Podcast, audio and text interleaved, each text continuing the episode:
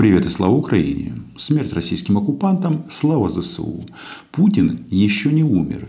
И вы сегодня утром видели мое видео, где дед войны повелитель бункера размышлял на тему, как он захватил Мариуполь без Азовстали. Как всегда наврал, но там в этом видео самое интересное – это сам Путин. Вот это вот шея непонятно как, непонятно на чем она держится. Вот эта старческая рука, которая с трудом держится за стол. Конечно, постановка под контроль такого важного на юге центра, как Мариуполь – это успех. Поздравляю вас. Так вот, это, конечно, хорошо, что дед войны стареет. И рано или поздно он отправится туда, где он должен был бы быть уже давно. Но пока война продолжается. И сегодня мы запишем очень жесткое видео и разберем, кто здесь кто. А то иногда складывается впечатление, что власти, независимо от страны, будь то Украина, будь то Германия, будь, ли, будь то США, поступают сначала, перед тем, как поступить правильно, поступают по-дебильненькому. Понятно. Я такой волны возмущения, такой волны писем и комментариев в отношении заявления Юрия Швеца, где он сказал, что, ребят, у вас там что-то не то происходит, а медицина не доходит до фронта, а медицина не доходит до фронта. И я об этом тоже вам кое-что расскажу, потому что на фронте местами большая жопа. Это правда. Но э, разберемся сейчас со всем. Но начнем с хорошей новости. Выступил только что Джозеф Байден и сообщил нам о том, что он открывает новый пакет помощи на восемьсот лямов баксов. Это очень и очень много. Соединенные Штаты, наши союзники и партнеры максимально быстро и оперативно действуют для того, чтобы оказать поддержку Украине в виде военной помощи, для того, которая необходима для защиты своей страны. В прошлой неделе я подписал пакет на восемьсот миллионов долларов в виде помощи, в том числе артиллерийские системы, БТРы и оборудование, которое необходимо украинцам сейчас и которое сейчас необходимо в условиях интенсификации военных действий в Донбассе, потому что э, э, совершенно другой рельеф там, там э, плоская местность, и там необходимо такого рода вооружения, которые будут более эффективны. Сегодня я объявляю еще восемьсот миллионов долларов в виде дальнейшей дополнительной помощи, э, в частности, Донбассу. Это тяжелое артиллерийское вооружение, э, сотни э, гаубиц и э, сотни тысяч боеприпасов к этим гаубицам. Кроме того, там больше а, тактических беспилотников. Американскому правительству, конечно же, большое спасибо и американскому народу, который является налогоплательщиком. Однако, тут есть одна интересная загогулина. Вот мы слышим о том, что вот поставляются в Украину, а, в Украину дроны для ведения разведки и корректировки огня. Вроде бы все так. Однако, под состоянием дел на сейчас, две бригады, независимо друг от друга, военные, с которыми я дружу длительное время, говорят, что у одних артиллеристов осталось два крыла, а без дронов, без глаз артиллерия становится слепой и бесполезной. И вопрос решить нельзя. Нет дрона. Вот, деньги есть, деньги есть. И у фонда «Повернись живым» деньги есть. И даже у нас не так много, но тем не менее деньги тоже есть. А вопрос решить нельзя. Где его физически взять, этот дрон? А еще с одной части пишут, присылают: Рома, давайте скинемся, надо пятьдесят тысяч долларов а, комплекта дрона а, ударного с а, ящиками боеприпасов. То есть не вопрос, я точно знаю, и вполне возможно, что так и будет. Я сейчас напишу большой пост в Фейсбуке, и мы чуть-чуть от полиницы добросим. И, соответственно, часть денежек мы соберем. Потому что все для фронта, все для победы. Потому что если придут оккупанты, они убьют здесь всех. Детей, женщин а, и мужчин. Мужчин сначала убьют, а потом будет с женщинами как в Буче. Все вроде бы понятно, и все все понимают. Да? Да. Вопрос. Где дроны? Я звоню военным. А, в генеральный штаб, да. Ну вот, да, потому что я крутой, многих знаю. Говорю, друзья мои, мне пишут с фронта. Ответ такой. Дронов этих нет. Первая поставка а, а, май. Я говорю, а что с американскими дронами? Что с военными? Говорят, еще не пришли. Я понимаю, очень часто бывает, я не просто так сказал, что власти а, многих стран сначала очень сильно тупят. И это касается не только Украины. Поэтому тут нужно разобраться. Очень быстро с этим нужно разобраться. Теперь, что касается медицины. В некоторых частях действительно очень много погибших и раненых. Есть вещи, которые узнаешь, и которые в режиме военного времени публиковать нельзя. Но могу вам сказать, что даже у таких законченных циников, как у меня, становится вот здесь меньше волос. Потому что, да, война, там умирают, убивают и умирают. И частенько не хватает самых элементарных средств защиты. И когда, реагируя на то, что сказал Швец, что все это поставлено, и оно где-то там, блядь, лежит в Львовской области, то, конечно, это вызывает массу гнева. По этому поводу, отвечая сразу всем, я вам могу сказать, что я написал соответствующие запросы и, и, и обратил внимание, как минимум, кабинет министров, который за это отвечает, и, и офис президента. То есть, они все знают. Я просто точно понимаю, если эти факты... Иногда, знаете, люди что-то вбрасывают, а потом оказывается, что все не так, как было сказано изначально. Потому что там же вот в этом сюжете на си эн эн там тоже говорили, там размышляли на тему, что оружие, которое поставляется в Украину, оно потом может где-то всплыть на черном рынке. Может. Может всплыть, а может и не всплыть. Это война. И на войне и оружие теряют, иногда что-то захватывают, иногда мы захватываем. Это все понятно. И если наши американские друзья хотят контролировать, как используется их оружие, welcome, welcome to Ukraine. Тут, без, тут э, еще раз, не надо тут сразу сеять зраду. Но что касается медицины, ситуация очень сложная. Это правда. Вот смотрите, вот э, благодаря нашей дорогой поляныце, нашим дорогим стикерам и нашим э, дорогим помощникам, помощникам. Вот сейчас, а, наконец-то, наши бандажи лежат в моей машине. Бандажи на пять тысяч евро. Вот такие, на четыре дюйма, а, а самый оптимальный на шесть дюймов. А, во-первых, в Европе этот товар дефицит. Вы не можете прийти и вот так вот купить такое большое количество. Тут надо постараться, и, и Тарасу, который это все сделал в Брюсселе, большое спасибо тебе, Тарас. Потому что Тарас, кроме бандажей, за которые мы заплатили, он еще от себя положил вот турникеты, положил несколько аптечек. Но понимаете, в чем дело? Это частная инициатива, на этом держится Украина, и это правда. Но в противостоянии такого уровня нужно решение принимать быстрее и качественней. Наши турникеты ехали долго, больше недели, потому что ну, а, не было транспорта из Варшавы, потом что-то, а потом я затупил. Не без этого, не без этого. Но я исходил из того, что все-таки этот вопрос решается в комплексе. И так оно и есть, потому что на фронт тянут э, все, и очень и очень многие.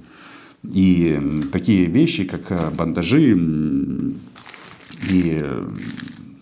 Боже мой, как это называется? А, только что это слово говорил. Сейчас вспомню, волнуюсь, и меня тут немножечко заклинило. Но не суть, вы все прекрасно понимаете. Турникеты, конечно же. А, вопрос, где это все? А, обращаясь к нашим властимущим товарищам, я им написал, ребята... Вы должны быстренько принять решение и отреагировать, потому что будет грандиозный скандал, а, не, а люди сейчас нервные, очень нервные. И если кто-то где-то узнает, что какая-то падла что-то не доставила до линии фронта, то, что получила от наших друзей из-за из, из границы, эту падлу могут просто повесить. Еще раз, я прослушал э, по вашей рекомендации, и не только по вашей, Швеца, он говорит о том, что эта помощь медицинская попадает в какие-то некоммерческие организации. Но это полная херня. Я бы даже сказал жестче. Это полная херня. Значит, если это помощь для армии и других силовых структур, то это должно передаваться армии и силовым структурам. Потому что там, когда люди на войне, там по-другому работают мозги. Там никто никогда не поставит вопрос, что нужно это каким-то образом, каким-то образом притырить. Потому что ты, если притыришь, завтра убьют тебя. И тебя не будет... Не убьют, а ранят. А ты умрешь, потому что не будет, блядь, вот этого турникета. Это что, какая-то сложность? Но с этим, там, с этим еще более-менее. Там номенклатура тактической медицины, она значительно больше. Я вам более того скажу, что вот пишет мне из США мой друг Виктор. Фамилию я называть не буду. Я даже, но, но сообщение его зачитаю. И тут уже внимание, внимание, что получается. Швец об этом сказал, а мой друг написал, мой друг Виктор написал, перетирался сегодня со, по, по своим вопросам с прокурором из нашего департамента юстиции. Затронули Украину. Он говорит, что на западной границе люто барыжат гуманитаркой, медикаментами и даже оружием. Сообщи, кому надо, пусть подъедут парочку, а, парочку... падел, ну, имеется в виду негодяев, расстреляют. Насчет расстрелять — это абсолютно правильная постановка вопроса. Она абсолютно правильная. Если честно, э, за такие действия, я думаю, э, свята э, ненависть, э, праведно люд, люди будет еще сильнее, чем по отношению к российским захватчикам. Потому что это страшнее, чем военные преступления против Украины. Это страшнее, потому что это предательство. Поэтому э, говорим э, все абсолютно правильно. Правильно и, и прямо. Я уверен, что, может, даже когда это видео я запишу, э, уже будет э, реакция нашего государства. И, и еще раз, я не сторонник того, чтобы там э, сразу «а, зрада, все пропало». Но звоночек произгремел очень звонко. Очень звонкий и очень опасный, когда крыльев нет, нет крыльев для артиллерии, и купить их нельзя. И фонд «Повернись живым» не может купить. Деньги есть, а товара нет. Я думаю, с такой ситуацией, когда деньги есть, а товара нет, многие сталкиваются. Почему я говорю о том, что у нас многие президенты, главы правительства, они все-таки идут по, по, по граблям, идут бум. Пока не втащишь или обстоятельства не втащат, когда общество не станет на, на дыбы, никто ни хера не делает. Вот смотрите, сообщение, опять же, сегодняшнего дня. Немецкое издание «Шпигель». Шольцу может грозить отставкой за отказ поставлять Украине тяжелое оружие. Ну, а, что тут? Дебаты о вкладе Германии в вооружение украинской армии в последнее время набирают обороты, поскольку даже представители коалиционных партий все чаще выражают свое недовольство курсом канцлера. В то же время, учитывая новое наступление России, потребности Украины кажутся все более и более актуальными. И, кстати, насчет барыг. Ну, барыги, ох, это такое страшное явление. Я уже возвращаюсь опять к Украине. У нас же был а, президент, а, которого называли барыгой. Это стоило ему президентского кресла. Стоило. А, оказывается, это понятие, оно, а, оно плавающее, оно может прилипнуть как к одному человеку, так и к другому. Поэтому теперь, а, извините, возвращаемся к канцлеру. Значит, у них тут целая дискуссия по этому поводу, но смысл в чем? А, а, смысл в том, что а, Шольц вроде как притормозил немножечко поставку тяжелого оружия. И, а, как тут пишет а, руководитель фракции ХДС Торсен Фрай, в этом нам, вопросе намек канцлера на то, что украинцы не смогут справиться с оружием, которое они спросят, а, самоуверен. А, ну, смысл в чем? Что вот это вот чушь, блядь, а, что вот украинцы не освоят быстро оружие какое-то, это частенько звучит. А, ну, давайте-ка скажем так. Во-первых, а, наши военные, они на переднем крае. Тут есть две опции. Или научишься стрелять, или, или погибнешь. Это вообще очень быстро заставляет работать мозги, руки, э, ну и принимать соответствующие решения. Поэтому вот этот вот тезис мы, мы его просто отбрасываем. Потому что э, если вы будете искать какие-то поводы для того, чтобы притормозить военную помощь Украине, тогда, гляди-гляди, э, ваши леопарды хваленые, будут отстреливать уже россиян на немецкой территории. А чтобы этого не произошло, у леопардов вообще и у немецкого военно-промышленного комплекса есть фантастическая возможность реабилитироваться за все грехи ваших дедов и прадедов. Да, да, да, да. Потому что сейчас леопарды, все эти пумы и другие классные машины и средства поражения будут служить благому делу борьбу, борьбы за свободу и независимость. Что интересно, вот вышла эта статья в Шпигель, почему я говорю, что очень многие правительства работают через пиздюлину. Наше это тоже не исключение. При том, что еще раз, я тут зараду не сею. Нужны поставленные вопросы фундаментального характера, характера выживания нашей страны. И эти вопросы требуют ответов. Еще раз, я проинформировал об этом, так и написал, что, ребят, если вы не отреагируете, будет большое бобо. Ну, военным написал, чтобы они знали. Военным не на линии фронта, а те, которые в Киеве принимают решения. Это первое. Потом, что касается а, правительства, ключевым а, вице-премьером по этому вопросу. Ну и офису, да, тоже люди, которые непосредственно общаются а, с командой президента. Так вот, почему я говорю, что пиздюлина, она всегда помогает. Значит, Германия заявляет, что готова отправлять Украине тяжелое вооружение. Между публикацией Шпигеля и а, заявлением Аналены Бербок ну, прошло буквально несколько часов. Тогда писал об этом Шпигель, теперь об этом пишет а, Reuters. Значит, а, во второй день турне по странам Балтии Бербок ответила на критику со стороны союзников о... А, и обозревателей в связи с очевидным затягиванием Германии с поставкой оружия, которое необходимо для отражения атак России. Бербок нам заявила, боже мой, как я люблю вот эти вот фразы. Для нас нет табу. Да, давайте жить так, чтобы не было табу на информацию, а не на то, что вы подумали. Для, для нас нет табу по бронетехнике и другому вооружению, которое нужно Украине, сказала Аналена. Но Бербок сказала, что приоритетом является обеспечение того, чтобы Украина как можно быстрее получила старое советское вооружение, блин, которое ее военные могли бы использовать без дополнительной подготовки. И что Берлин делает это, пополняя запасы союзных стран, имеющих такое вооружение, современными оружием, вооружениями немецкого производства. Тут можно долго спорить по этому поводу.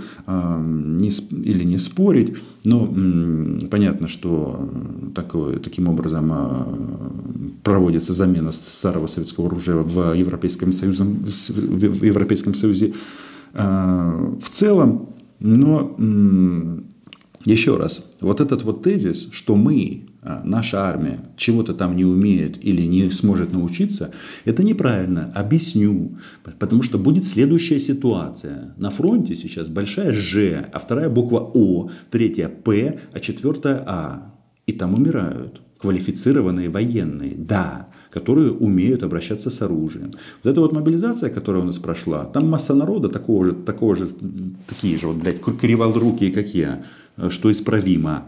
Но для этого нужно время. Так вопрос, кого лучше научить? Людей, которые годами воевали и умеют соответствующий опыт? Или ботанов понабирали с различных гражданских специальностей? Значит, возвращаемся к Аналене Бербок. Значит, немецкие вооруженные силы сами столкнулись с нехваткой техники, подчеркнув, что у немецких миротворческих миссий в Африке нет всех необходимых им вертолетов. Ну, это, кстати, вполне возможно, потому что это же ну, мир, дружба, жвачка, либеральные ценности, демократия, гей-парады.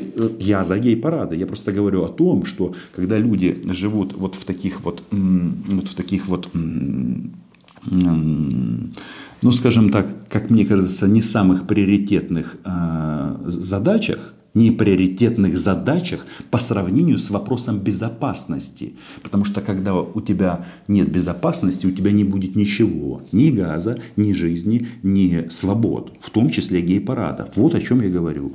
Значит, Бербок на вопрос журналистов о том, будут ли немецкие танки «Леопард» отправлены в Украину, заявила, что военным потребуется обучение использовать такое оружие, что Берлин заплатит за это обучение.